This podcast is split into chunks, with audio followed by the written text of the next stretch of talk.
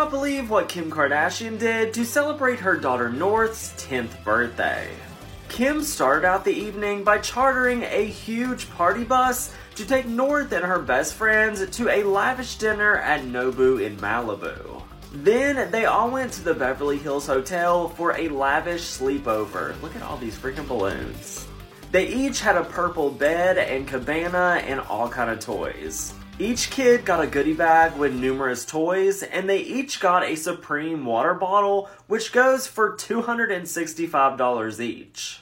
As far as food for the party, they had chocolate covered strawberries, macaroons, breadsticks, vegetable tray, charcuterie boards, like you name it. They even had mocktails created for the event. North's was called North by Northwest, and her friend Eva's was called Eva's Lavender Haze. They topped off the party with a huge four tier cake, and North's cousin Penelope, Courtney's daughter, even sang happy birthday in a microphone to celebrate.